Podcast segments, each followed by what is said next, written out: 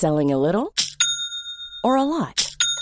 Shopify helps you do your thing however you cha-ching. Shopify is the global commerce platform that helps you sell at every stage of your business. From the launch your online shop stage to the first real life store stage, all the way to the did we just hit a million orders stage. Shopify is there to help you grow. Shopify helps you turn browsers into buyers with the internet's best converting checkout.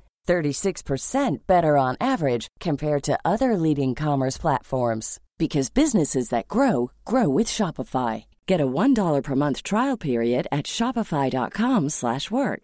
shopify.com/work. One size fits all seemed like a good idea for clothes Nice dress. Uh, it's a it's a t-shirt. until you tried it on. Same goes for your healthcare.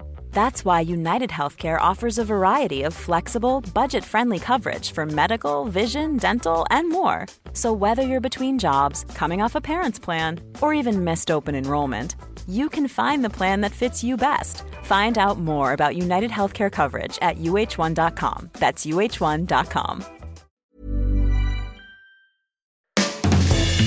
Hey, welcome to the 344th episode of Just Shoot It, a podcast about filmmaking, screenwriting, and directing. This episode is brought to you by patrons Benjamin Willis Teff, Earl Martin, and Nathan Presley. Thanks for upping that patronage, Nathan.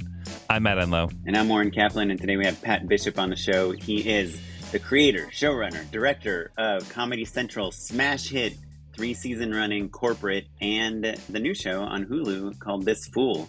Pat would want us to say with a handful of other collaborators. He doesn't want to take full credit. He's part of a team. Uh, him and, and two other filmmakers did corporate, and then they created This Fool, and he talks about them. But Pat directed most of the episodes, right? He's credited as the director of both shows, and yeah, he's talented. They all started in stand up and comedy and didn't have like a ton of TV experience, and then they they made these shows. So now he's got four seasons of TV to across two networks under his belt, and it's really fun. And his show is about it takes place in South Central. It's about a guy who runs an organization called Hugs Not Thugs that rehabilitates ex gang members and uh, kind of his experience with having uh, some family members that are getting rehabilitated there. And it's a comedy, half hour comedy. On Hulu. Half hour So comedy. Yeah, we, need talk a little bit. We truly we do. We talk a little bit about how the show does such a really smart job of mixing highbrow and lowbrow comedy and ideas and you know that it wants to be unassuming but really has a lot to say. All of which is really great. We also dig in on creating the visual identity of two very distinct looking television shows. It's a great conversation overall. It was really nice to talk to Pat. He's like a super fascinating guy at this point super experienced and you know in a lot of ways really sort of managed to hone his voice through resilience and maybe even a little bit of stubbornness. He was constantly like making sure that the show was inspired and that the ideas didn't get watered down. That's a main theme of the experience that he has throughout all of these. And so I thought I found it really inspiring just to be like, oh, this is how you make something that's distinctive on TV. And it's awesome that he was a previous guest. So yeah, about 250 episodes between his last appearance. Oren, I'm just sitting around wondering what have you been working on lately? Well, I'm glad you asked because I had this weird thing happen today. I'm so I'm in New York. I'm working on uh, some commercials, and um, we had a very long pre-production meeting today. You know, for people that don't know, Mhm. pre-production meeting in commercial world is where you get together with the agency people and the client people, and you're like, "Hey, here's our location. Here are actors. Here's the wardrobe. Here's the shot list. Here are the storyboards. This is how it's all going down. Like, here are props. Do you have any any last minute notes?" Today's meeting went pretty well. I thought it was very long. Usually, these meetings are how long would you say it's your average PPM? Ideally, you're done in an hour. They can go faster, honestly, depending on how in the loop people are. Are but like 45 is kind of like the ceiling for most meetings. I would say. I was there from 9 a.m. to 4 p.m. Yeah. Um, that's that's seven hours. We were talking about the plan for like five of those hours, maybe Yeah. seven hours. Yeah. Uh, Yeah. We did such things as like, hey, let's pick extras in the middle of the meeting. Um, you know, from a list of potential background actors. We acted out um, the entire script. Uh, multiple people in the, in the meeting did. That that's that's a new one. That's a new one. we should figure out like what this feels like because when we're on set we're going to have these actors do this hey we should act out the parts that we're going to ask the actors to act so that we have in our minds the difficulties of that because it is actually like a kind of a nuanced action that we're asking our actors to do that's like both comedic but also like a downer but we want them to play it up and it's like kind of could be confusing mm-hmm, what exactly mm-hmm. they're communicating with their body language. so I guess I'm really in favor of this in a certain sense. Like I like to do all of the voices in my animatic for that precise reason to know eh, how mm-hmm. fast you have to say things, what sort of spin you're trying to put on all of that. I think that there there is something really really valuable to that. That is unique for a PPM. I yeah, uh. I would bet that I will never do that. Yeah, I, I kind of appreciated it in this w- weird way. This is actually this is really helpful for listeners at home. When I'm doing a PPM, you know, you've got the PowerPoint presentation up, and I'm literally walking people through slide by slide and it'll go mm-hmm. faster or go slower based off of how familiar they are with the material that I'm presenting and the feedback exactly. If it's like, you know, oh, we're we're making the final decisions on actors, here are our two choices, maybe I'll even have their tape embedded or whatever, but I always know what we are going to be talking about because I have all of the slides in order. And when you veer you off of those slides. Production meeting where the producer is like kind of doing the intro and kind of just yeah, yeah, yeah. Things to you when the storyboards come. Yeah, sometimes, sometimes it kind of depends on the relationship with the like client. You're not talking about parking and schedules and stuff. Like yeah, that, for the most for the most part, I'm not. Um, I, in my CollegeHumor days, I used to run the whole thing.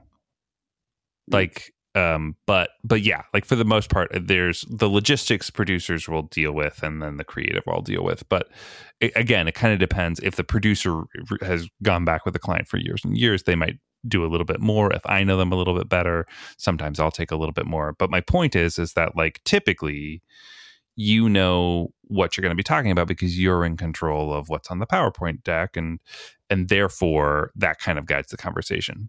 But the the when you know things are off the rails, so to speak, when you're talking about something that is not in the PowerPoint at all, not on the deck, not up on screen. And that's what it sounds like. You just kind well, of we like didn't know. I mean, we had we had a long deck, um, but it had all the regular things in it. Mm-hmm. We were mm-hmm. taking a really long time. Like someone talked about the table of contents for like ten minutes. and someone else oh. was like, "So tell us what we're going to talk go over today." And then someone else was like, "Okay, well, we're going to start talking about key personnel, where we just introduce our, you know, like." And it was, mm-hmm. um, we were just kind of like slowly going through it, but then a we pace like, was set at the beginning, is what you're saying. Yeah. Yes, but then like when we got to like the color of the set, it was like, "Hey, um, we sent you this Pantone color and the Benjamin Moore paint." Identification and the production design was like, I only got the Pantone color. I never got the bin. We had to go to a science lab to get this color because you can't take a pan. Like, I mean, we must have spent 40 minutes just talking about the color of one wall on the set. Like, I mean, it was just such a long meeting. But, but the crazy, I mean, everyone knew that we mm-hmm. had like a hard out at four and we started at nine. So, and you know, we kind of started really like 10 ish. Like, mm-hmm. it, it, yeah, you, it's what you're saying instead of this pace. But the interesting thing at the end of the meeting, uh, someone from the company pulls me aside. Everyone's already kind of gone. I'm like one of the last mm-hmm. people there. And they're like, Oren, um, you, uh, you like need to smile more. and I was like, uh, what? um, and this person was like, you know, I know that there's like a lot of things are changing. There's some you're mm-hmm. tired, you just flew mm-hmm. in. There's like frustrations about this and that. Like you want to get mm-hmm. everything perfect, and we you work so hard, and we all love you, and we think you're great. You're mm-hmm. but like you need to be happy. like the mm-hmm. client and the agency, they need to see that you are excited about everything, that you're enthusiastic, that you you know they want to know that it's going to be great, and they look at you to determine that this is great. How so how it's going? Yeah. Someone comes in with the wardrobe and you're not loving it, then they're like, "Is this bad?" And and I was like, "Okay, was I not enthusiastic? Like I felt like I was making cracking jokes, just being hanging out, mm-hmm. being normal, being honest, talking about the things that I think are working, the things that like we kind of need to work on a little bit." And she was like, "Well, you know what? at one point when you left the room, they were at they asked if you were if you were okay because they seemed like they said that Mhm. you didn't seem like super gung ho. Um, hmm And I was like, well, I mean, first of all, I'm in a pre-production meeting for seven hours, but uh, I felt like I was pretty normal. If I see potential for something to be better, or if I think something's not quite working right, like my instinct isn't to be like, I love it, you know. My instinct is like, hmm, how can we make this work, you know? And if and it, especially if a client or said, you know, someone's hiring me to do a job and they're like, do you think this is working well? Then I, if I don't think it's working well, I'll say, you know what? I, I I'm glad you brought that up because I think there's like, like this could be better, you know. And I think there's a lot of Mhm. people in the client agency relationship that will be like, um, yeah, no, I love it. It's great. It's awesome. Let's make it even more awesome. You know, I don't know. I guess it's just a problem I have that I'm like not just like saying everything is like amazing all the time. And I do know that like the director is kind of has to like hmm at some point like captain the ship, not just from like, hey, let's put the camera here, but from a hey guys, everything's awesome, you know, point of view. Just a weird thing, and I guess I'm just talking about it because you know I, I just think like for our listeners' point of view, especially like newer people or people that like have done shorts or features or like sketches, but not really commercial things like that. There's this. I'm not calling it politics because it's not like there's nothing I- I subversive in any of this. Yeah, there's Um, not, I don't think it's inaccurate to call it politics. I hear what they are saying. As a person who oftentimes has maybe like a, a default thinking face that's maybe a little sour, I fucking tap dance at a PPM. I like I one time I was we were shooting overseas and I had a, a DP who's an old pal and is quite affable, very charming, British accent, good looking guy, like quick on his feet, like the perfect like put him in front of client sort of DP. And he didn't have anything to do, so he joined us for the PPM. I thought, oh, you'll get a little bit more up to speed on everything. And he teased me about how sweaty I was on that PPA. He was like, "Oh, this is so entertaining. You're just like working the room." Like he teased me about it for years.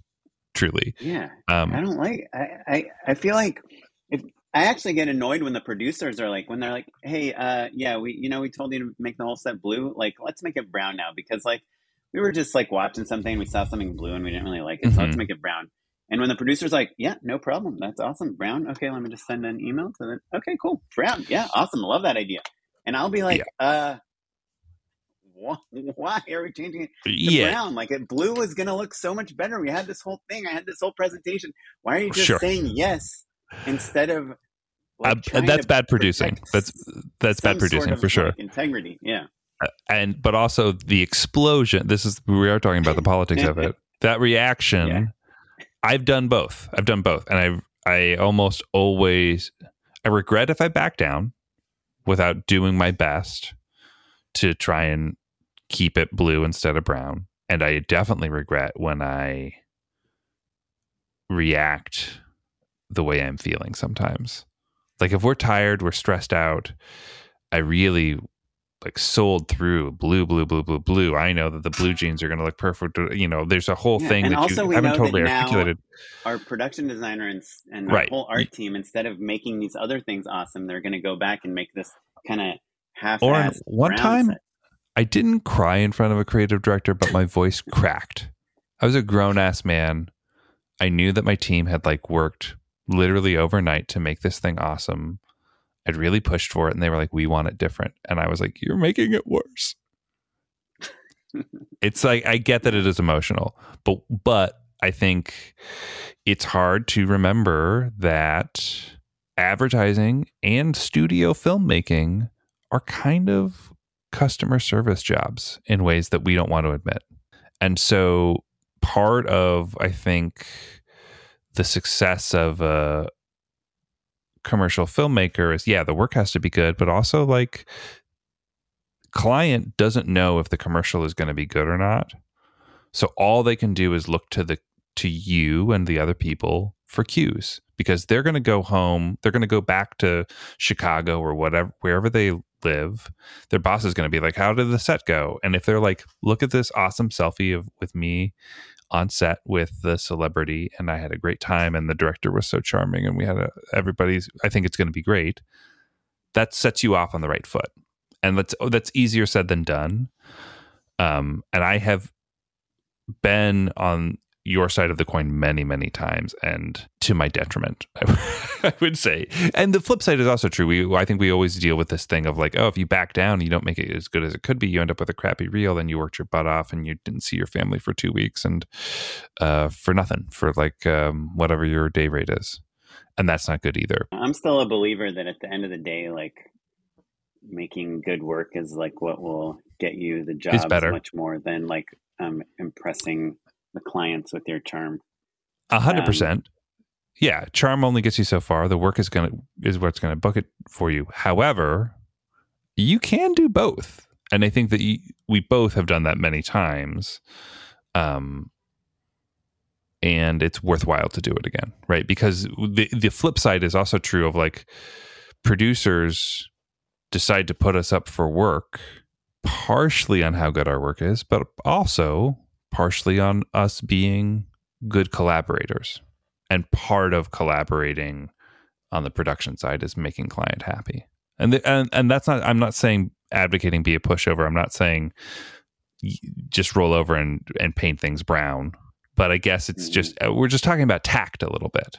You know what I mean? Like obviously today, I like I'm just making up this example of brown and blue. Sure, of course. Something yeah, yeah. that happened today. I don't feel like I was explosive. I feel like I expressed at times like, hey, like there was a controversy about whether we. I'm not saying I'm not saying that you are right or wrong, or that the person who pulled you aside. You could have been smiling the whole time, and they just missed the one time you sneezed or whatever. what I'm trying to extrapolate out because none of us were in the room to just kind of add a little context to like, oh, this is this is frankly the worst yeah. part of advertising. You know?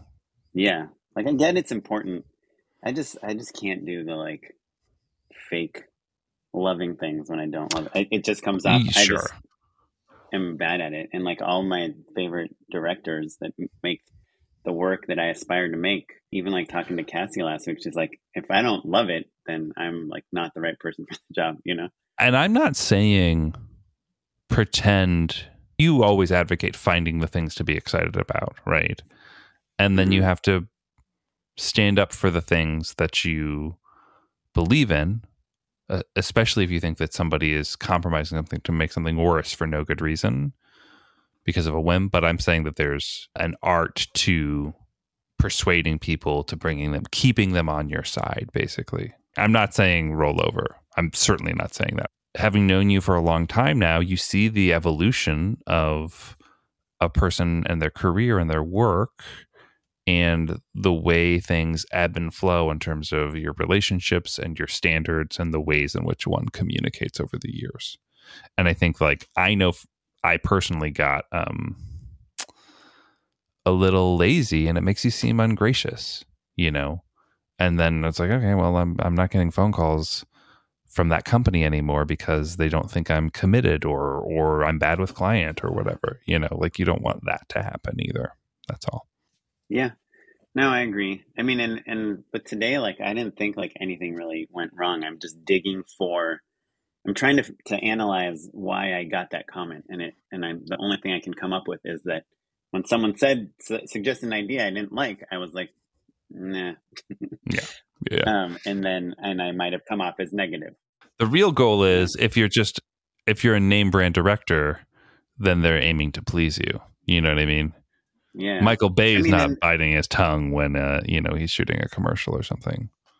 Right, right. And in this scenario too, I feel like they want me to be happy, and it bothered them that I wasn't happy. You know, mm-hmm. just interesting, crazy um, stuff. Yeah. So I guess it's just something I'm going to work on is trying to be happy, but not, you know, compromise like kind of what I think is going to make the best commercials. Before we talk to our buddy Pat Bishop, I want to remind people that we have a Patreon, patreon.com slash just shoot a pod. It's a place that you can go. You can give us a few bucks. Trying to do things with the podcast, trying to pay our editor, trying to pay for our server stuff, trying to have a live event that we keep threatening to have.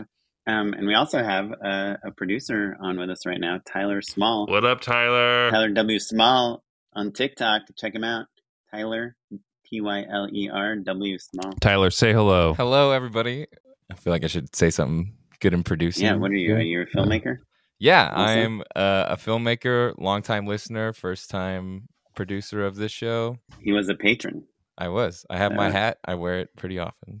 Editor Noah is going to be so jealous. I know Noah's been listening for a while too. Didn't get an intro like this. Noah could literally just edit himself into this and we wouldn't even know. No time like the present. Hi. Hello. Settle down. Pour yourself a glass of wine and welcome to Just Edit, a podcast within a podcast. Today we're going to be talking about seizing the means of production. Patreon.com slash just shoot it pod is the place where you can throw us a couple bucks to show your support for the show. Keep it going. Let's talk to our good pal Pat Bishop after a word from our sponsors.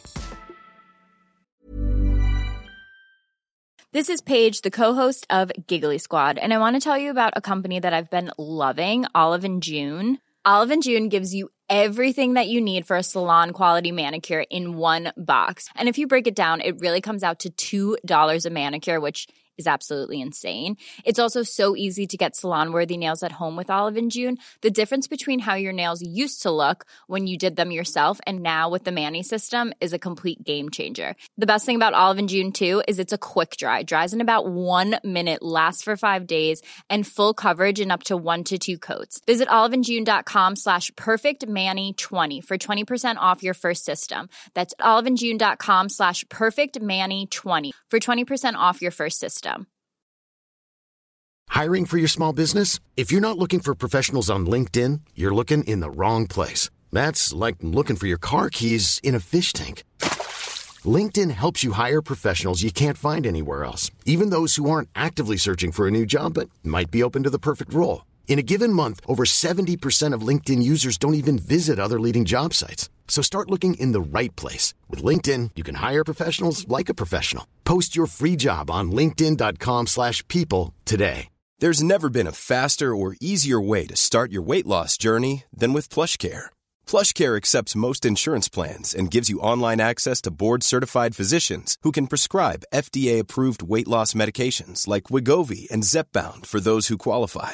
Take charge of your health and speak with a board-certified physician about a weight loss plan that's right for you. Get started today at plushcare.com slash weight loss. That's plushcare.com slash weight loss. plushcare.com slash weight loss. Mom deserves the best, and there's no better place to shop for Mother's Day than Whole Foods Market. They're your destination for unbeatable savings, from premium gifts to show-stopping flowers and irresistible desserts. Start by saving 33% with Prime on all body care and candles. Then get a 15-stem bunch of tulips for just $9.99 each with Prime. Round out Mom's menu with festive rosé, irresistible berry chantilly cake, and more special treats. Come celebrate Mother's Day at Whole Foods Market.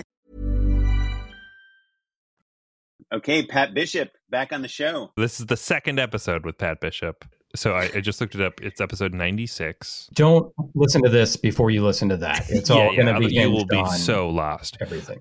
Um, but truly, I don't think I had watched uh, much of the show when we had you on, and I corporate. I love it, man. Yeah, it was it was so Corporate, great. you're. Um, and Pat's, like Pat's first show. kind of insane that it got made for multiple seasons. It only got weirder and stranger. I know you were making a joke about cult obscurity, but like often I was just like, oh man, they're like going for it. Yeah. This is dark. we, Uh, had, we had a really interesting patch in Comedy Central's history where it was it was right after Workaholics, so the door was open to like a new workplace comedy. But you know, we obviously had a different bent on it as uh, making it a really dark comedy. But it was also at a time when they were willing to try something different because they were kind of caught in not having a streaming platform and Mhm. and kind of like having trouble getting their stuff out there. So they you know, we're willing to take a swing on something that's like a cinematic, you know, uh, Mhm. half hour comedy. And and they, they they're also just, you know, really great people over there who really supported comedy, like Kent Alterman. You know, they were putting stuff like Nathan for You on Mhm. at that time Mhm. and like giving that a lot of seasons. So yeah, I think, you know, we just took the opportunity to make the best show we could and go as crazy as we wanted to. And do everything we wanted because it seemed like it didn't even seem like trying to make something more mainstream was really going to make the difference Mhm. uh, in Mhm. terms of getting an audience. The kind of hope was like, let's create something that uh, you know can hopefully be seen by future generations when this content gets sold to the right kind of streaming Oh, platform. sure, sure, yeah, yeah. least. Yeah, when when Comedy Central is absorbed, Viacom is absorbed into Disney Ultra, maybe you'll get a, a thumbnail um, Yeah. the mega mega streaming platform. There, there is a genre of like crazy shows, right? Like from starting with Mr. Show, or kind of like more like the sketchy shows back in the day. Um, like it seems like it fits into this place that would have like a, a big fandom. Yeah, and I think we tried to Yeah. make it, you know, stand the test of time or the comedy not topical or things. Although it's like the pandemic made an office comedy feel behind the times in a weird way. Like, I thought we could always relate about going Yeah. to work and your annoying boss. It's like, no, it's Yeah, bumping into coworkers. Oh boy. the final season of it, yeah, came out during the pandemic, which was a little, but we'd obviously shot it and written it all before the pandemic. So I'm sure it was surreal for people to be watching things taking place in an office uh, that weren't addressing that. But luckily, you know, the show was always trying to hit bigger themes than that. So I don't think it's, uh, you know, too tied to that that specific reality. It I think speaks to all sorts of depressing versions of life. Does a show that has three seasons on Comedy Central? This is like a total, like, question from someone that doesn't know how TV distribution works nowadays. Like, is syndication still a thing? Like, does it sell to like Netflix and like Yugoslavia or anything like that? I feel like it, that no longer exists. Yeah, it's on Paramount Plus right now because it's yeah owned by Viacom. But I, I feel like for syndication, it's really about if things had to blow up in the first place to get super popular, and Mhm. then you know the streaming platforms all all want them. But it's you have to like have proven yourself initially, either by you know a age gone by when you first like aired on TV, or if you were I don't know on a cable thing that also had a good streaming platform that you could Right, right.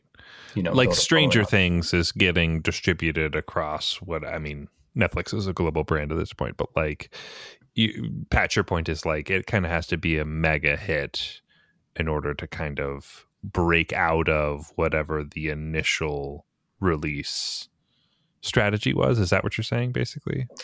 Yeah, and I, st- I still hold out hope. Uh, There's a weird wor- world where more people could see corporate than I've ever seen it this far if it just finds its way onto the right, you know, streaming platform or at the right time, which is Mhm. that's just a weird weird thing to think about now of like things just bouncing around throughout, you know, the decades to come. Yeah, I think you have to think about things being seen seen in a time far beyond when you're making them now, Right. which is which is a Right. weird thing that I think didn't used to be true. Is much more you would assume people watch with TV, especially. You know, movies I guess were always meant to be more kind of timeless, but now TV, I feel like also you have to consider that it could be around for a long time and and try to not make it too tied to the current day. Yeah. Well, and it's funny you made the point about the final season coming out in the pandemic. No one would realize that now. Do you know what I mean? If they're cruising around Paramount Plus, they're like, "Oh, this show looks interesting." The it's kind of decoupled from that release date. E- everything was released before the pandemic in a certain sense or during the pandemic or whatever. It kind of doesn't matter. You know what I mean? Yeah. We'll see in a decade or two how artists, especially like depicting this era, decide to like deal with the pandemic, right? Because we all just kind of like pretended it didn't exist in the world of television. Now it feels a, a little strange to to have just pretended none of it happened. You know what I mean? But I think that it's that problem of it dates it so much. Even by the time it comes out, you know, probably Sure. things have evolved. Yeah. And it's Yeah. and it's all yeah, it just makes it feel so stuck in this shitty time we all want to forget anyway. Like, I don't- I don't want to even scrolling through my IMDb page. I don't want to be like, oh yeah, that whole Yeah, yeah. You don't want to like a Sure, selfie on set wearing a mask. Even you're just like, never mind. yeah. Yeah, people are always pitching themselves like to our podcast, like, "Oh, we made this this feature all during COVID with like all the restrictions and all these things, and like it's still watchable, which is like usually questionable." And we're like, "Yeah, we don't like we don't want to talk about about COVID Yeah. stuff. But like how impressive it is that you made. Like we, Yeah. we get it. It's Um, the Keep new- hoping this and won't we actually helpful. detest the people that were productive during COVID. So, Yeah. um, uh, well, so Speaking Pat, of Pat, yeah. question really was like, if you make three seasons of a show that's on TV, like, does that mean you're rich, or or is there a certain number of seasons where it's like, uh, you know, like, oh, the second season we're going to get paid twice as much, and the third season we're going to get paid four times as much, um, or does it just mean like, hey, now you're this pretty much like trusted showrunner, producer, creator. We're going to give you a show on like a bigger platform, you know, with more money and bigger Yeah. budgets. It's really the latter and not at all the former of like, well, season two, you got to pay us so much if you want. No, it's like your ratings are like barely enough for us to continue the show. So you have Mhm. no negotiating power to increase your salary. And, um, but you know, yeah, also, I, I, I kind of have two producing partners in uh, Jake Weiss and Matt Ingebretson, who started in corporate, and the three of us created it together. You know, we knew we wanted to keep working together as um, producing partners, and by season two of corporate, we were show running. So, yeah, we kind of knew even before corporate was done, we ideally should have another show set up. And Mhm. so, you know, we we kind of thought, who are our talented friends who we would want to work with, and we could we think we could, you know, make a TV show out of. And so we developed a few different things with a few different people. Um, but the one that ended up going somewhere was with uh, Chris Estrada, who was a stand-up, and Matt, Jake, and I had all met doing stand-up years ago, and so I think, you know, have. Uh, felt a sort of similar work ethic that I think a lot of stand-ups have of like a rigorous sort of sense of both introspection and sort of like writing, like working on your craft. Um, so Chris Estrada, when we started meeting with him and talking about what a show would be like, you know, we also found that he was really a kindred spirit in, in his work ethic. And um, the other key thing was um, that we all love movies. Um, and this was Mhm. really true of Chris Estrada as well. Um, that we appreciated that type of storytelling and wanted to make a TV show that was cinematic, but also, you know, not not simplistic um, Mhm. in its storytelling. So I think it was that mixed with all our love of hard jokes and hard comedy from doing stand up. And, you know, I think none of us are really fans of dramedies in general, Mhm. or kind of like felt like we all agreed about wanting to make something that was very funny, but also had a deeper storytelling to it. And so, yeah, I developed it over the course of maybe a year or so, and then and then sold it in 2019.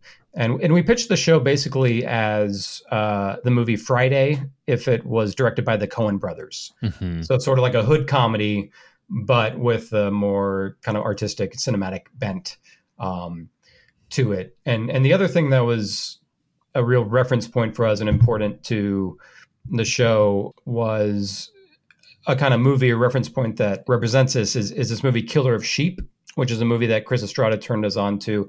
It's this black and white movie from I believe the '60s, made by Charles Burnett, um, who was an African African American filmmaker, and he made it about his life in Watts. Um, and it's it's just sort of really kind of grounded, real life stuff with a sense of humor and a kind of real dry wit um, to it that I think was inspirational for us in the sense of like making a story about working class people Mhm.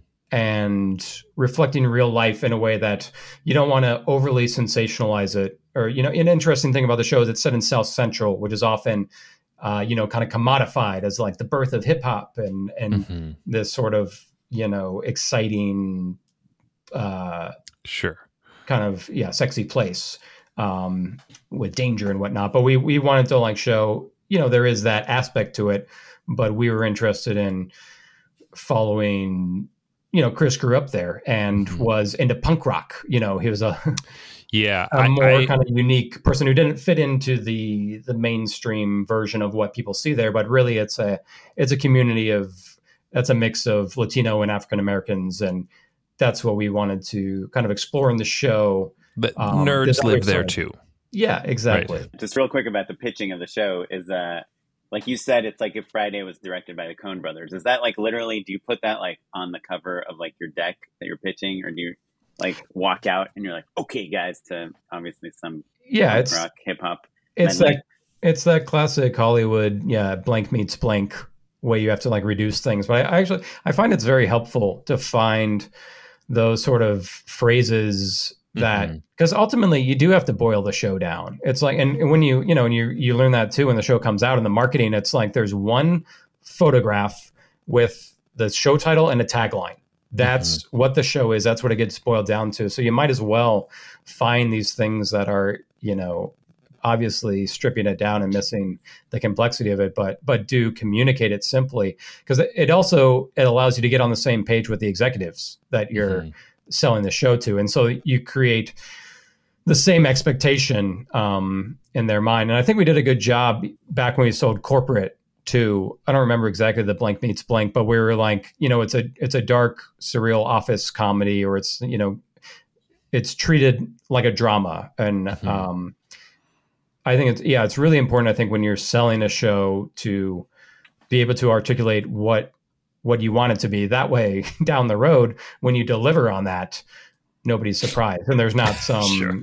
Yeah, confusion and they you know didn't realize what you're actually doing so as i look at the show now i think it really delivers on that kind of way of describing it of friday directed by the coen brothers um, Well, I, I- what I- love about that mentality also is that it's easy to when you're pitching or when you're first starting to work with different companies, you know, you, there's a few point people that you have. You have really close relationships with a few executives, but there's a whole network of people who have to work on your show kind of behind the scenes, right? Like they're running the Twitter account or like doing the media spend or like art directing the post or whatever it is, right? There's a bunch of other like machinations of of you know television.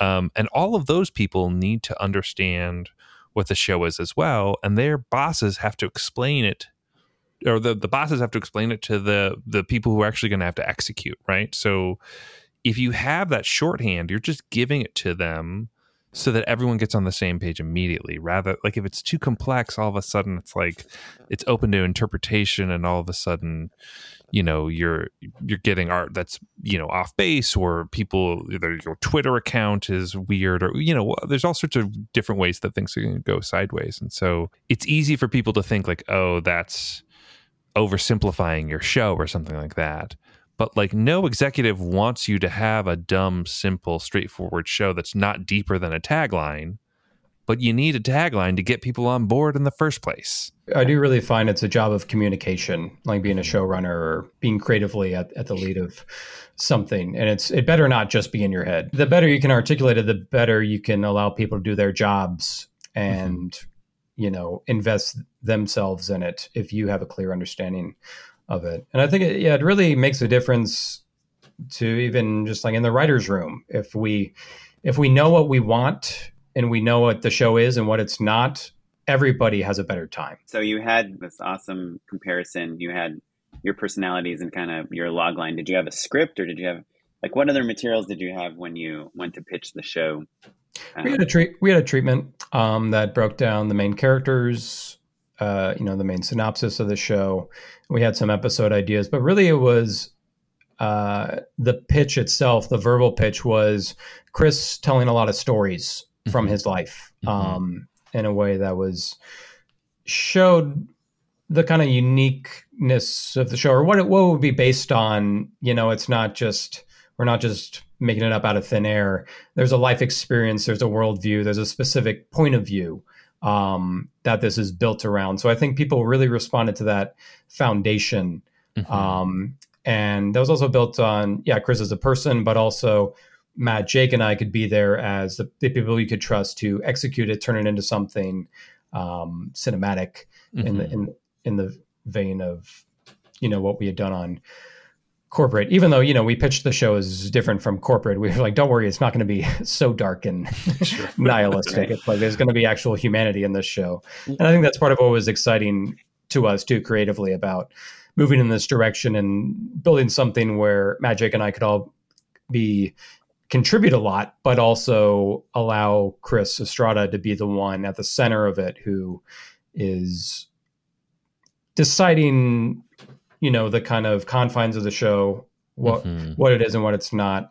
Um, but also bringing a different point of view that we could relate to, and I think we're shared a, a comedic sensibility, but also was unique and allowed us to, you know, kind of through listening learn more about a world that we didn't know too much about. How does that work? Like, I guess when you you have three guys that did not grow up in South Central, and you're pitching this show, so you're already four people, um, where one one of you kind of knows the details of the world, and I think you know, and especially in comedy in a show like this, like the details are what make it funny, you know, right? Like there's these guys racing remote control cars, blocking your driveway. Like that's maybe not something, you know, and if if you ask them to move, they'll beat you up, and maybe that's like not something from your childhood but it is from his childhood. Like, how do you guys like in the writers' room like all contribute? You know what I mean?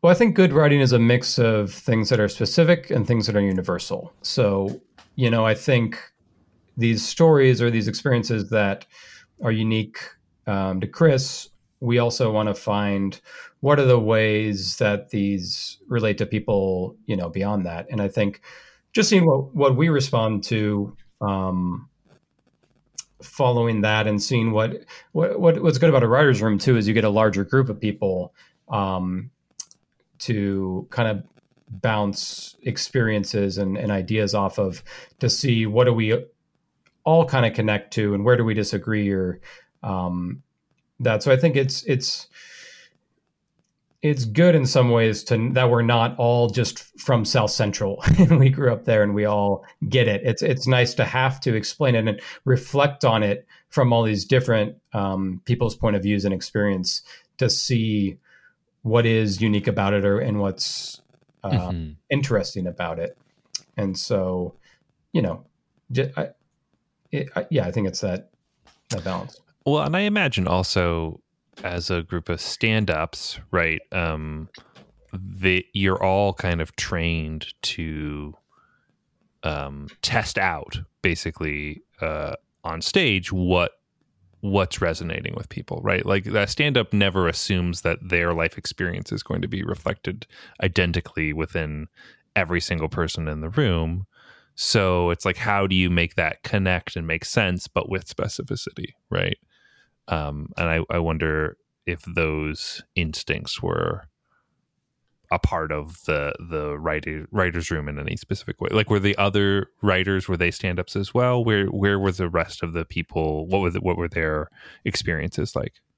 Yeah, there were multiple people from who we knew from stand up, um, but then there were some people who, yeah, had more just of TV writing background. But yeah, I, th- I think st- you know Chris's stand up material, kind of part of what we were trying to do about it, works for you know alternative comedy rooms in LA because it's you know intellectual, it's interesting, but it also works uh, you know in bars full of drunk people um, across the country. So it has that also lowbrow and highbrow kind of aspect to it that I, I, I do think is a thing to learn from stand up comedy.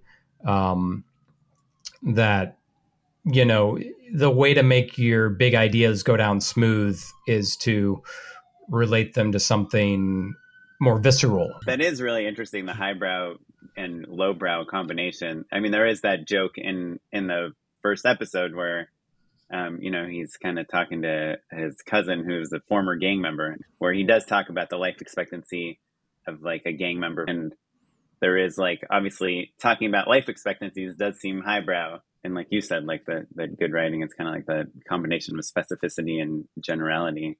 And I guess I, I would think that now that you've made four seasons of TV, that you would beyond the specifics of like what makes this funny or what are the details that make this funny, you probably have like a good sense of like story mechanics and episode arcs and character relationships and like a balance of like who should we be, with in this scene and um, like I'm curious a little bit about uh, that's a very a very general question, but like what makes a good episode of TV? It's you know in, in a comedy show. You want to be focused, and um, it's sometimes a struggle for us to not put characters in an episode or Mhm. um, to let to figure out to balance it out throughout the season by kind of zeroing in on certain characters in certain episodes. The more time you can spend with a character, the the more complex the story can be.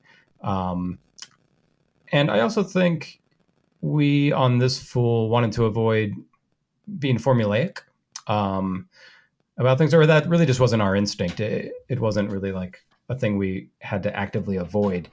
We were just drawn to these different things. And I think it's because, too, the first season very much was based on these various stories from Chris's life Mhm. that, you know, didn't naturally coalesce into a serialized. he didn't break his life story arc, right? So Yeah, it would have been a lot easier if he had Yeah, gone yeah. through the hero's journey. Oh just man, I found I feel s- I'm Yeah. so cathartic.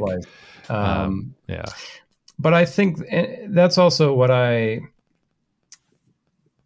am drawn to. I feel like as a, as a viewer is is things that feel not like they happen because that gets us from point you know A to B in the story, but it it it feels like oh that must have been the first idea they came up with you know for Mhm. this or that's so unique or offbeat. Everything is built around that. So I think we we tried to build a plot that's satisfying and you know builds and goes from point A to B around these different things that just interested us for their own reasons.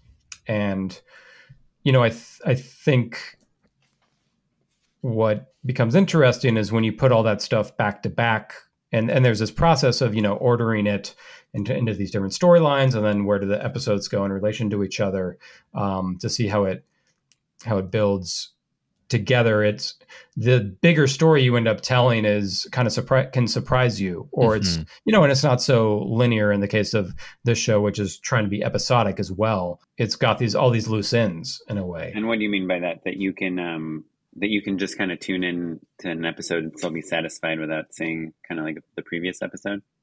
Yeah, yeah, and that we also, I think, both in in this fool and in corporate, often think about episodes in terms of theme and what, especially if there's an A and B story, you know, kind of what is tying this together, um, and trying to explore something within an episode versus like as another episode of your favorite characters. I'm curious though, Pat. You said like, oh, you want them to feel episodic. You want people to kind of like let them feel like they stand alone. But in the case of this fool, that was that's a Hulu show from the beginning, right? And so always intended to be streaming, always intended to be on demand. Presumably, your audience will start at the beginning, right? Like I think viewer patterns have kind of shifted. What was the thinking behind? Wanting them to feel standalone and, and what did you ever flirt with the idea of making making them even more serialized We have a, a kind of principle that we try to abide by that every episode should be able to be somebody's favorite because there's some mm-hmm. scene in it, some idea in it, something that somebody could personally relate to. You know, I think the idea of it being episodic in our mind is is is trying to make it that there can't just be a filler episode or something that's serving a purpose but isn't unto itself interesting. It's kind of a test for ourselves in a way of like if you only watch this episode of the show, would you know the show's point of view, what the show has to say, or would you just have caught some middle piece? As I've kind of like been writing and trying to still study the structure of writing, one thing I, I keep trying to wrap my head around is that within every larger kind of structure, like a three act structure, whatnot, you know, there's all these mini versions of it. You mm-hmm. know, like whether it's a TV, a season of TV, each episode is like a mini version of that, you know, season arc. Sure. And within that episode, there's individual storylines, and within each act, there's this kind of Each line of dialogue is a has a I mean, beginning, middle, and end. You Uh, know, uh, Yeah. I- you know, uh, truly though, a, a, a joke that's sort of true. Like there, are it, the nested Russian dolls. You do get down into something that's pretty granular. I, I've thought about that a lot as well. how much do you feel like you found your own way of like making TV versus like you learned on season one of corporate from like some experienced TV person? Like this is how you put the pieces together, and this is the blue sky thing, and this is the mechanics, and here's like the note cards. Like, you know, tell me a little, tell us a little bit about like how like can anyone just go and make TV, or is there stuff that you need to learn before you you do it? Yeah, well, I feel like I've always been paranoid about like somebody who knows the rules of TV coming in and Mm-hmm. turning it into everything else. It's like in some ways I'm, you know, reacting to what I see out there, which is a lot of formulaic stuff um, that doesn't feel inspired. So, you know, I th- I think coming from And, and I, it's also interesting because I never worked in TV as a writer or a director before I sold my own shows and was basically running the writer uh, along with um, Matt and Jake running the writers room directing you know and running the post production as well. I'd worked as an editor on some sketch comedy TV shows but yeah I really uh wasn't pushed into the deep really, end basically yeah yeah but the the way that I felt prepared for it was I'd spent years um, shooting my own stuff and making short films making sketch videos um, made hundreds of sketches, you know, over the years where you're writing it. Uh, I was often directing it, shooting it myself, editing it, and going through that process, and also releasing it online. Typically, getting feedback mm-hmm. and that thing. So, I felt like I understood how to develop something from start to finish, and kind of have an idea and then execute it, um, and have it come out the way you know you you envisioned or you know you figure things out along the way. But having that ability to see something from beginning to end um, was i think the the key to being able to make a TV show when I had the opportunity and to not let it spin out of control or like turn into something I didn't mm-hmm. want it to be um, and so, you know, yeah, it was Comedy Central's instinct to pair Matt, Jake and I with a showrunner, season one of Corporate. And, um, you know, we interviewed a lot of people. Some of them, uh, most of them were from network TV. And we just, you know, didn't want to let it be watered down under any mm-hmm. circumstances. So we hired this guy, Jake Fogelnest, who was uh, a friend of ours as well as a, as a good writer. Um, and, but someone we trusted to, let us do our thing who seemed the most kind of like excited about doing something different um, and versus turning feeling like he knew everything and gonna, was going to turn it into a classic TV show. So, you know, I think we made it harder on ourselves to kind of like, no, we don't want to follow the rules. Uh, we'll come up with it on our own, even though, you know, it's the most interesting stuff kind of secretly follows the rules, but you can't tell um, that it's doing it. I feel like so often, especially when you're younger and you're kind of collaborating with people, being clear, back to your point about communicating the the point of the show, the idea behind the show, the North Star. It's not just is the is the pitch funny or not. There's lots of people who have like funny ideas or funny anecdotes or whatever that could be a good show, right? But like discerning the showrunner is really there to discern like is this in service of the big idea or not? Funny is kind of just like the baseline that we all have to start from. If you don't have funny ideas, then you probably didn't make it into the room in the first place. You know what I mean? Yeah, it's easy to make it funny. Yeah, yeah, yeah. or it should be. The job of a showrunner can be to like help figure out what is the vision, even if the showrunner isn't the one providing the vision. If the sure. you know star star of the show or somebody is, it's helping build off a, a foundation and a thing. And I and I also have learned just from shooting TV and, and the directing side of things to be production savvy and to and to build it into your creativity in the writing room because that's that's a lot of things that I think a lot of writers do not have that experience um, and they just don't know how much things cost. There's there's so many mm-hmm. times like a writer will pitch like why and this we should do this like on a bridge because it would be you know like, yeah, this backdrop and I'm like that you're exactly right yeah. about how that would be great for the scene for all the reasons you just said, but we we can't afford to do that. Yeah, it's got to be how it happens on the same place where everything else in the show happens. You uh, directed the vast majority of corporate, and then is that mm-hmm. true for this fool as well? I did uh, the pilot and half the first season. Yeah, um, there you go.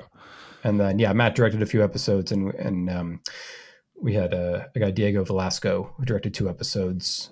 One of which was was very Spanish heavy, um, and we wanted to bring in a, a fluent Spanish speaker. Well, so the shows are very different looking they feel different. They're very their corporate is very meticulous. It's like shallow depth of field. Everything's you know on sticks or dolly. It's all quite deliberate. There's very like wide angles. It's a very specific cinematic look. You know, I feel like you years ago now when you were first on the show said there was a heck of a lot of like Fight Club stills in that pitch deck, right?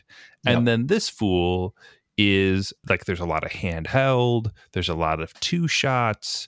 You know, it's much more active in that way. It's more saturated too. Like Mhm. the color palette's like very different. Like Yeah. you wouldn't guess that that one person was the main voice behind the look and feel and tone of of, of both shows, basically. So talk to us about how like what you learned from corporate and why why this fool looks the way it does and maybe some of the things that you learned along the way. What's interesting is also the same cinematographer from Corporate. Oh, that's that's Christoph wild. Lanzenberg and our Yeah. same production designer. Um, you know, we were able to carry a lot of our crew from corporate um, Awesome. onto onto this fool, which is which is really great. Um, and it was wanting to be more naturalistic about things. Um, and I think you know it's it's been really nice to see the the response to the show people every now and then somebody mentions the cinematography and i was talking to, to my cinematographer about that i was saying that's exactly what we're going for Mhm. we don't we don't want everybody to be talking about the cinematography we Yeah, yeah, you're not shooting be- Handmaid's Tale, right? Yeah. Like, yeah, yeah.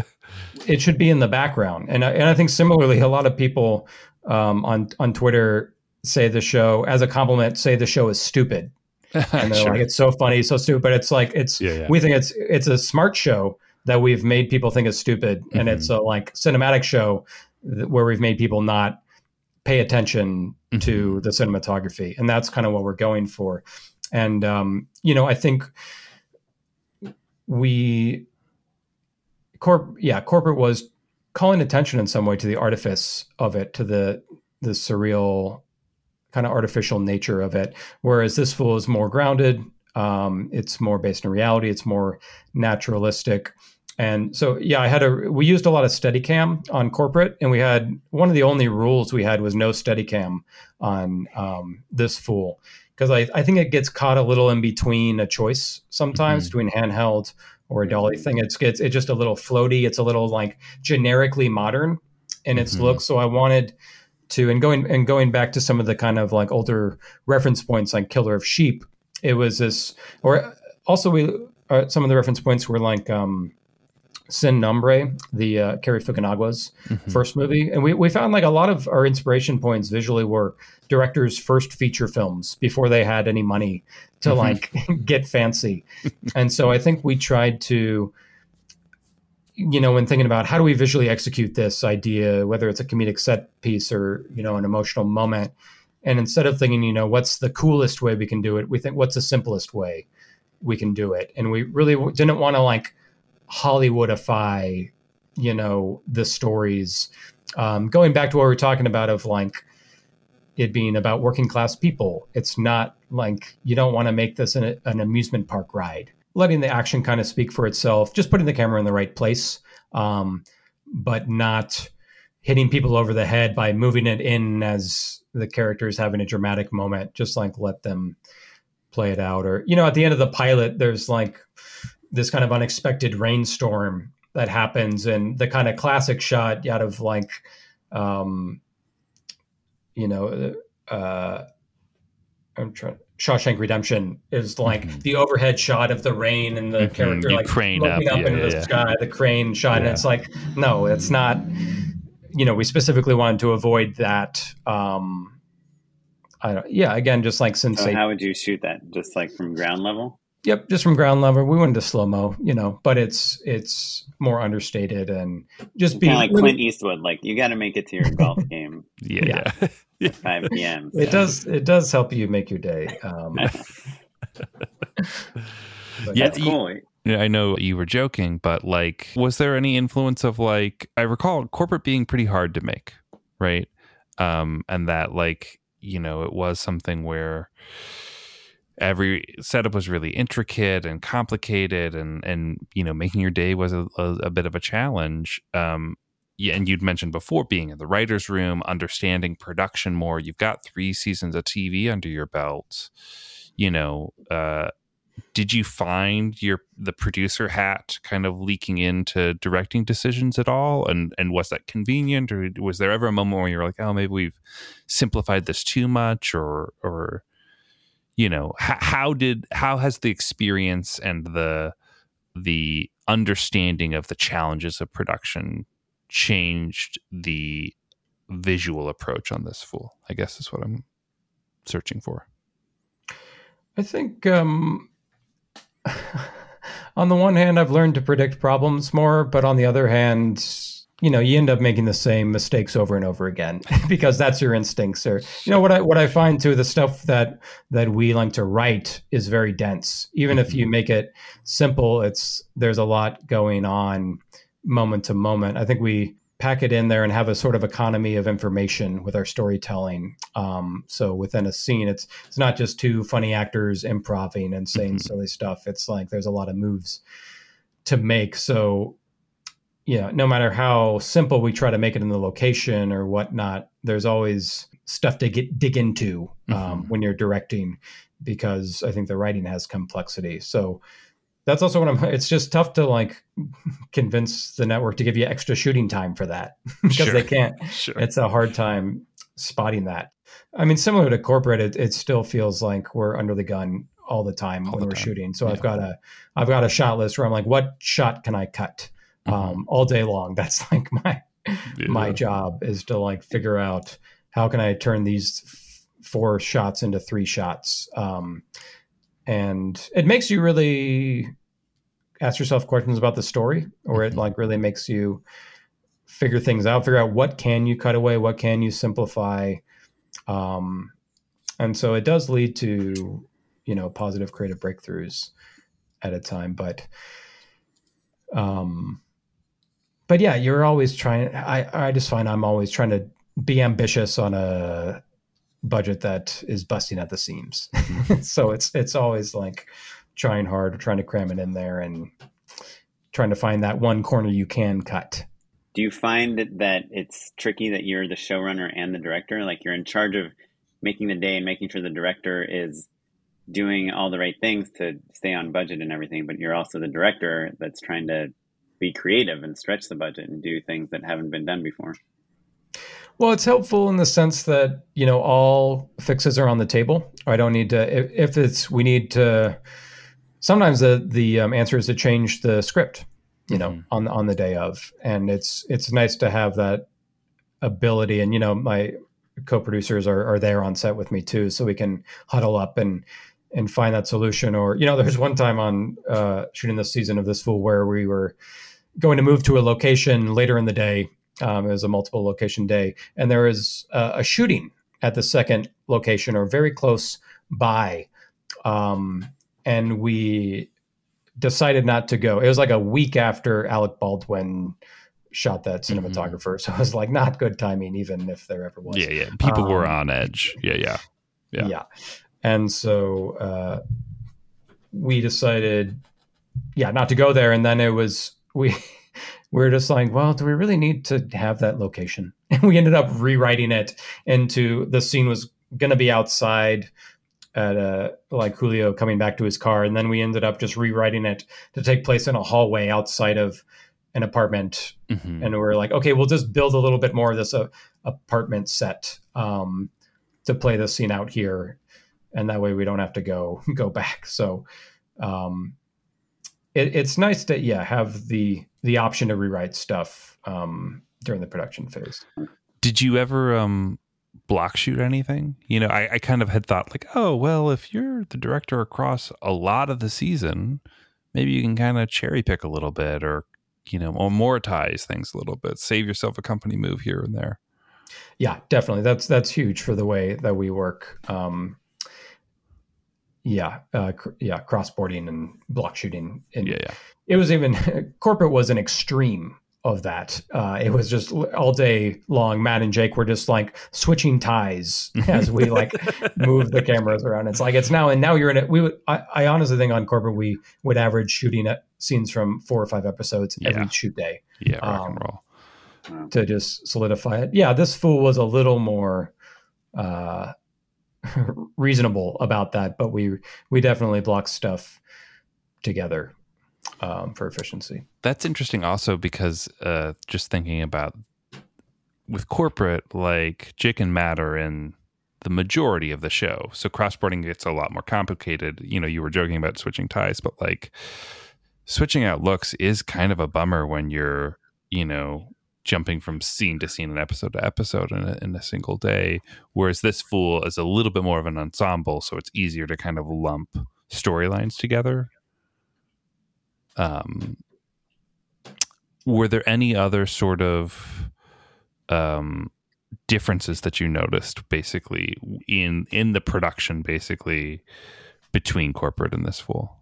even from a, like a lighting perspective or things that got easier things you wish you had done from the beginning any of that stuff worked on a stage more on this fool than we had on on corporate because on corporate we had the la times building which mm-hmm. was this kind of big empty playground um, and we did very little work on sets um, so with this fool we we shot all the pilot on location but then we rebuilt the hugs not thugs workplace mm-hmm. location um, and we rebuilt the house um, interior, and you know it was it was it was cool to get to see how that works. And even the backyard of the house we built outside and shot you know outdoor scenes on a stage which i hadn't done before.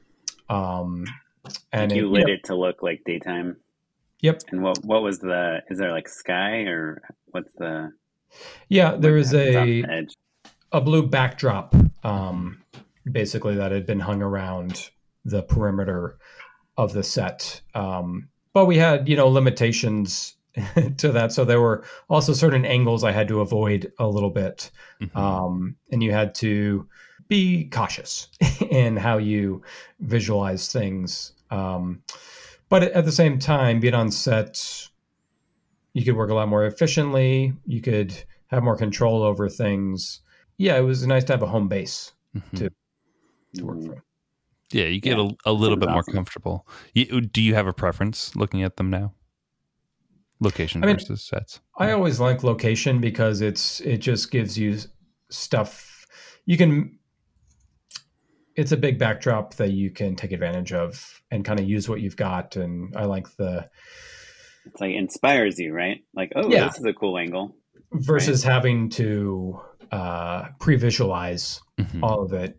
You know, I find I like bringing in that more in, unpredictable, idiosyncratic kind of aspect of things. It's funny enough. One thing um, that we did on an episode of this fool, we were scouting bowling alleys and we really mm-hmm. liked this uh, gross bathroom of this one bowling alley. we really liked it for some reason, just the the look of it for the scene that we had to shoot in there. And but we ended up picking a different bowling alley to shoot in. But then we thought the the Pinz on Ventura. Yes. Uh, I yeah, used to, I would write at that pin sometimes. Oh wow! Yeah, it's great. Pee on the wall in their bathroom. no, it's like like super like so loud, like crazy white noise, and I like to play pinball, so I would like go play some pinball and then just like hang out and get weird looks from parents anyway. Yeah, we chose it. It had the kind of like Chuck E. Cheese vibe. Yeah, uh, yeah, yeah, definitely. Bowl, compared yeah. to the other bowling alleys, we. we yeah, it's but, the uh, least but, uh, cool bowling alley you could find, is what you're saying, Pat. and even in a, in a in a bathroom with very little personality. So we actually built almost an exact replica of the terrible bathroom from this other bowling alley on the stage. That's funny. And then shot the scene, the, the kind of scratched up mirror and all, uh, and shot the scene there. But that was a no, kind of liber- and you liber- did that before Nathan uh, Fielder did the rehearsal. Sure. yeah, yeah it's so funny working in your idea. Working in film production, yeah, the stuff Nathan Fielder is doing is not as mind blowing in terms sure. of yeah replicating things. That's like yeah, that's what you do. That's... You're like cool, fake snow, whatever, man. Yeah. I mean, I do think that's so interesting. Like because you know what you said about like oh we shot in this house for the pilot and we shot in this center for the pilot and then we just rebuilt them on the stage and you hear that a lot, you know, um, and it it just goes to show that it's like that real places are built in a certain way that gives you like a, a lot of character that if you're just like oh let's design a house like okay i guess living room like that's why like the sitcoms in the 90, 90s every living room looks the same because they were not based on real houses they were based mm-hmm. on like a studio audience but now when we're trying to build things that look real it's like yeah just copy a real thing and then it'll it'll look real. Yeah it's interesting i feel like location scouting is an aspect of, of directing that i've learned more and more to how to take advantage of and be inspired by and like let it reveal to you things about the story by imagining it in different locations or you know and you can yeah pick and choose aspects of different locations even if you end up building the set um, hmm Talk to us about the practicalities of that. Like, how has your process changed? Are you taking more photos? Are you bringing stand-ins? What's um, what's it like? What's, or is it just a mental thing? it's um i mean I, during location scouts i go there with my cinematographer among other uh, crew members and he he takes photos um, i kind of just let him go shoot things that are interesting to him and then later we'll go back and look at the photos together.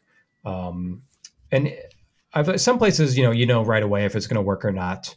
Um, but other places it's helpful to step away from it and look at the photos and, and also through the kind of lens of the camera Mhm. seeing how it's how you can make it look versus how it felt being there. So i've also learned to shot list from that or be let some of my take advantage of the location scouts as a moment to like think about angles um, and have that opportunity. Because also oftentimes you know we can't get back in there um, until the shoot day Right. you know? So it's like it's kind of the the first time you're looking at it when you don't even know if you're going to shoot there or at 10 other places you're looking at instead might be the only time you can really creatively work out where if we did the scene here what would it look like what angles would we choose because when you come back for the tech scout there's like 50 people there and they Right. And there's no time where for what angles you're shooting. yeah it's not a good time for me and my cinematographer to like uh Wander around and noodle. Yeah. yeah we've got to have the answers so Yeah. i i've learned to yeah right away try to like dig into it think about what is how am i going to stage this Mhm. and because it's it's nice to have those photographs that you can then think about and and start letting this thing kind of percolate in your head before you come back there for the shoot day So what's uh what's next? Is uh can we expect another season of this fool? You've mentioned that this season, the first season, a lot. they're uh, they're still holding us in suspense uh, unfortunately Ah. we we are writing season two um, but it is not officially happening Wait, yet. so you get you get paid to write a season, but you don't know if you get you're going to get to shoot it. Is that how it works? Yep, that's how it, that's how it seems to be working for a lot of people these days. So for people to watch, um, if they wanted to watch this fool right now, they uh, just go to Hulu. Yep, stream it on Hulu. Pat, this was great. Congrats again on all of your wonderful success. Uh, can you hang out a, a little bit longer to uh, endorse with us? Yeah, can do. Unpaid endorsements. Well, I'll kick it off with a recommendation for another podcast. Specifically, Chris Estrada uh, is on an episode of Bullseye from a couple weeks ago, and his interview was really great. Added uh, even more context to the whole story. I was like, "Oh, that's right. I should email Pat." Um, so bringing it full circle, thinking about this fool, thinking about Chris Estrada, uh, and that Bullseye interview, I think um, is like a nice, complete uh, behind the scenes story of the thinking and conception of uh, this fool. So that's my endorsement. What do you got, Pat? What you got, sir?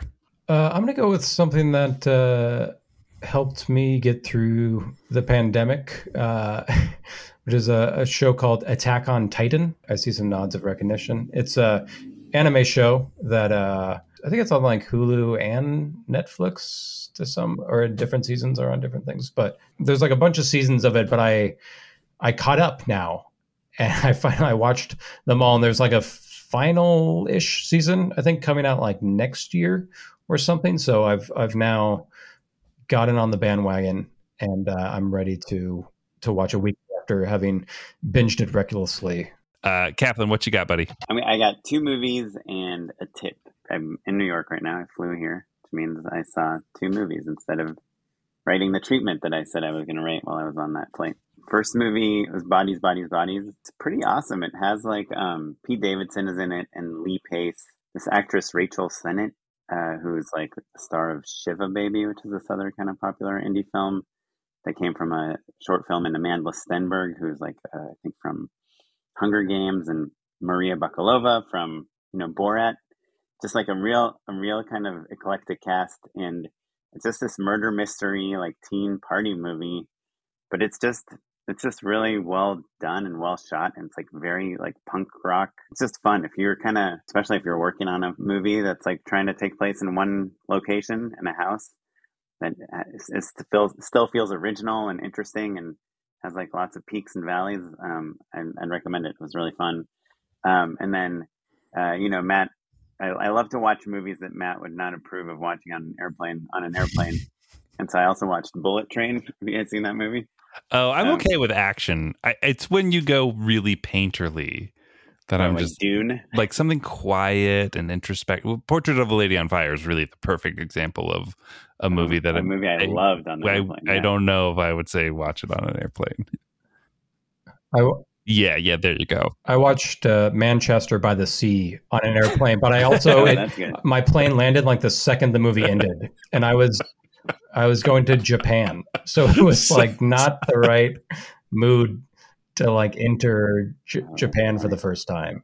But Bullet Train is on. Bullet Train it, is good. It's like a bad movie, you know. I think it has like a fifty percent on Rotten Tomatoes or something, but it's like really fun. I think, especially on an airplane. And my tip in New York is I was trying to like cast funny actors and like find funny actors, and uh, this might be an obvious thing, especially in LA, but like I think it can work anywhere you go, which is like just look up all the comedy schools, you know, and just go to their websites. And at the very least, you'll find pictures of people that look funny, you know, to show your casting director and say, like, hey, like, look at people that look mm-hmm. like this, bring me those people. Or contact these people, you know, call this school and say, hey, put yourself on tape for these auditions.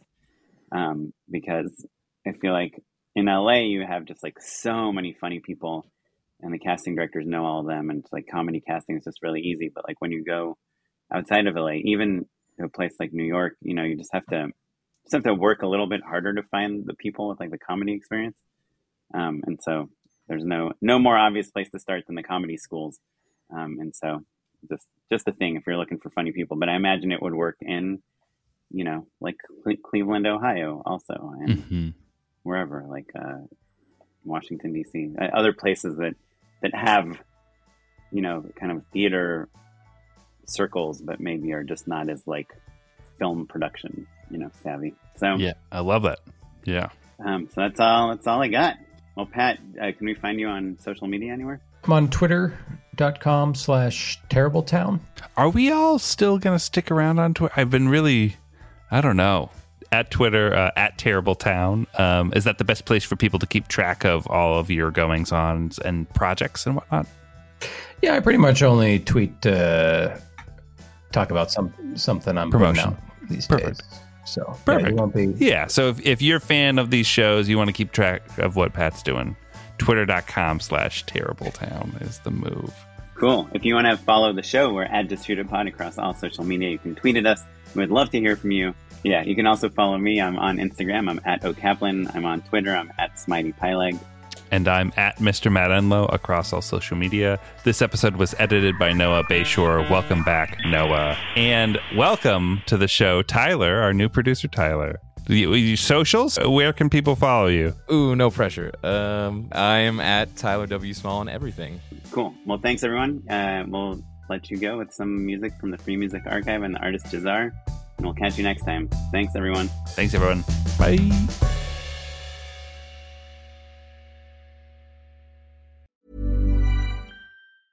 Mom deserves the best, and there's no better place to shop for Mother's Day than Whole Foods Market. They're your destination for unbeatable savings, from premium gifts to show-stopping flowers and irresistible desserts. Start by saving 33% with Prime on all body care and candles. Then get a 15-stem bunch of tulips for just $9.99 each with Prime. Round out Mom's menu with festive rosé, irresistible berry chantilly cake, and more special treats. Come celebrate Mother's Day at Whole Foods Market. Hi, I'm Daniel, founder of Pretty Litter. Did you know cats tend to hide symptoms of sickness and pain? I learned this the hard way after losing my cat, Gingy. So I created Pretty Litter, a health monitoring litter that helps detect early signs of illness by changing colors, saving you money and potentially your cat's life. Pretty Litter is veterinarian developed, and it's the easiest way to keep tabs on your fur baby's health right at home. Go to prettylitter.com and use code ACAST for 20% off your first order and a free cat toy. Terms and conditions apply. See site for details.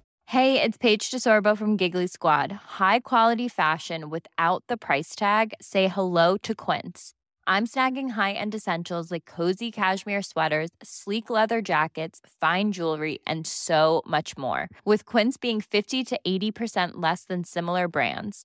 And they partner with factories that prioritize safe, ethical, and responsible manufacturing. I love that. Luxury quality within reach. Go to quince.com slash style to get free shipping and 365 day returns on your next order. Quince.com slash style.